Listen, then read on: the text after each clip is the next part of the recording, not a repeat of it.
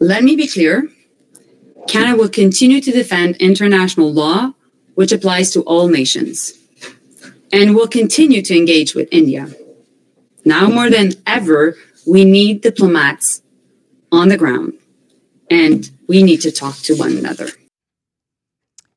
That is the voice of Melanie Joly, Foreign Affairs Minister, putting out a whole bunch of fires, including uh, something that broke late in the day, Thursday, and a new spark point with the uh, Indian government. Remember, before all this stuff with Israel, this was the bombshell we were dealing with. Is uh, you know when the prime minister accused India of killing a Canadian Sikh activist in Parliament, and now we are kind of dealing with the drip, drip, drip, and a massive drip came yesterday suddenly with news that 41 of our Canadian diplomats there uh, have been stripped of their diplomatic immunity, and so they are unprotected and they've been removed from the country.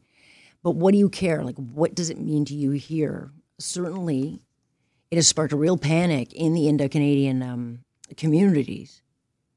Seeing reports that there are just lineups around the block in Brampton because there are a lot of students, a lot of family, a lot of people trying to get document, uh, documentation like visas, uh, permits, travel documentation so that they can fly back and forth. You know, we've got holidays, we've got weddings, all sorts of things. And so, what does it mean? I guess we're finding out. Chris Alexander joining us, former conservative as well as uh, diplomat, someone with a, I guess, a lot of experience on this. Uh, good of you to join. Thanks for having me, Alex. What uh, does this say to you? I mean, if you're if you're you know caught in the middle of this, which you know we've got a massive Indo-Canadian diaspora, and they want to know, and they're already spooked, obviously, from when this thing was sparked. But what does this now further mean if you're trying to you know make travel plans or get documentation? Right. Well, I think it is uh, going to be a, a, a, a, serious disruption. Um, India has cut off, as you were as you were hinting, visa processing for Canadians really at the outset of this crisis, and now with uh, so many of our Canadian staff leaving India, it's going to be very hard for those missions, um, which process visas in, in Delhi and Bangalore, to uh, to meet the demand of Indian students and visitors and workers and so forth. So it's not going to be easy time for people to go back and forth who do not already have visas or who don't have uh, an Indian passport, which is going to get them in. Um, and uh, I think that will continue for some time. We're not going to return to normal for a while, but I wouldn't underestimate the ability of our Canadian team at uh, Department of uh, Immigration, Refugees, Citizenship to uh, to be creative, to be innovative, to find solutions they can process uh, outside of the country and in other parts of Asia or or of our global network. So it's not going to be a standstill. It's going, but it is going to be a slowing uh, and a disruption of the existing capacity, which was which was huge. I think we had one of our biggest perhaps our biggest uh, immigration team in India, and now many, many of them have gone.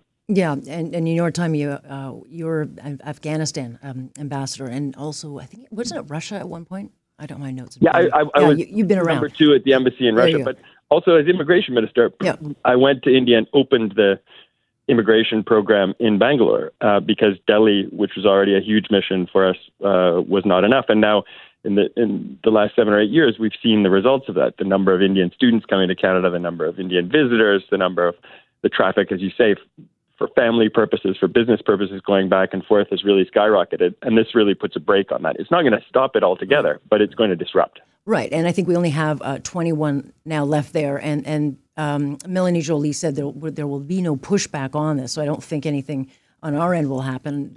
Uh, already made the move there, but yeah. you know, you say there are outside fixes that you can bring in, and what would that look like? So if there's a family, and there are lots of families across this country, but certainly in the GTA, there are people that are desperate to get back to either weddings or have their family come here for weddings, um, mm. things that they've planned for a long, long time, or events, or you know, and and so what would be the workaround to getting that you know documentation? Well, for for obtaining services from the government of India, I, I can't really say. Yeah. They've dug in their heels. They're at a standstill. I, I don't think new visas for Canadians to go to India are going to be available anytime soon. I hope that changes.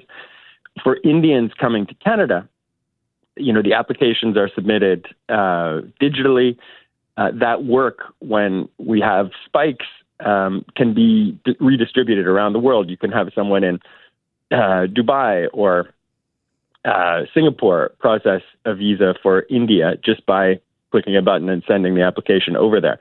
So I, even though our capacity is it's much less now in India, those people are being relocated, and some of them will no doubt consider continue their work from other locations.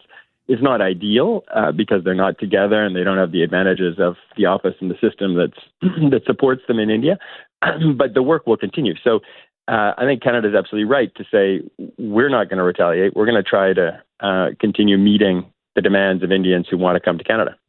Yeah, it's it's certainly brought a whole lot of um, confusion and, and, chaos. I don't think it's going to end anytime soon. And so, what what do you expect that that Canadians should get used to or be prepared for? Because obviously, tensions everywhere around the world are as high as they, they could be right now. And so, uh, yeah. this I think would work to India's favor. But what um, what should we be expecting? Well, disruption in Canada India travel and, and relations, that's going to continue. I mean, look, Alex, there are two issues here.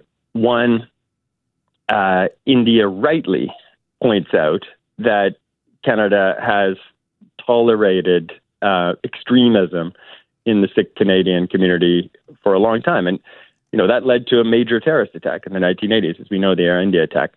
Uh, there continue to be people based in Canada who are making plans uh, to commit violence in India. So that would be a concern to anyone.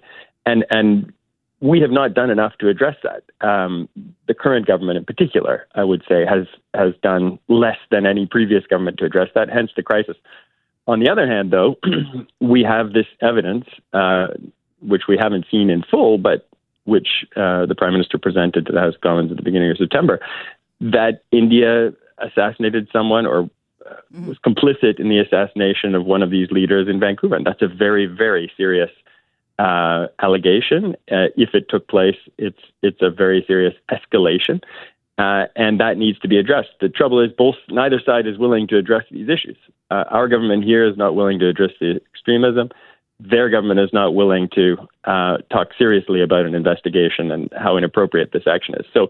We need to move beyond that standoff. We need uh, cooler heads to prevail. We need both sides to recognize that the other's uh, uh, grievances have merit because this is a distraction. There are much bigger issues that both countries should be focusing on, uh, notably, most recently, the Hamas attacks, uh, but also Russia's continuing aggression in Ukraine and uh, and the instability that's feeding around the world. Well, boy, big problems, no shortage of them. I uh, appreciate some uh, some insight into that, but I think it'll be somewhat of a relief to know that there are things that can be done, albeit it might take a bit longer. Um, thanks for your time, Chris. It's a pleasure, Alex. There thanks for having me. Chris Alexander, former immigration minister and uh, former ambassador. So there's your inside look. I don't think the time for panic yet, but it certainly is causing all sorts of problems.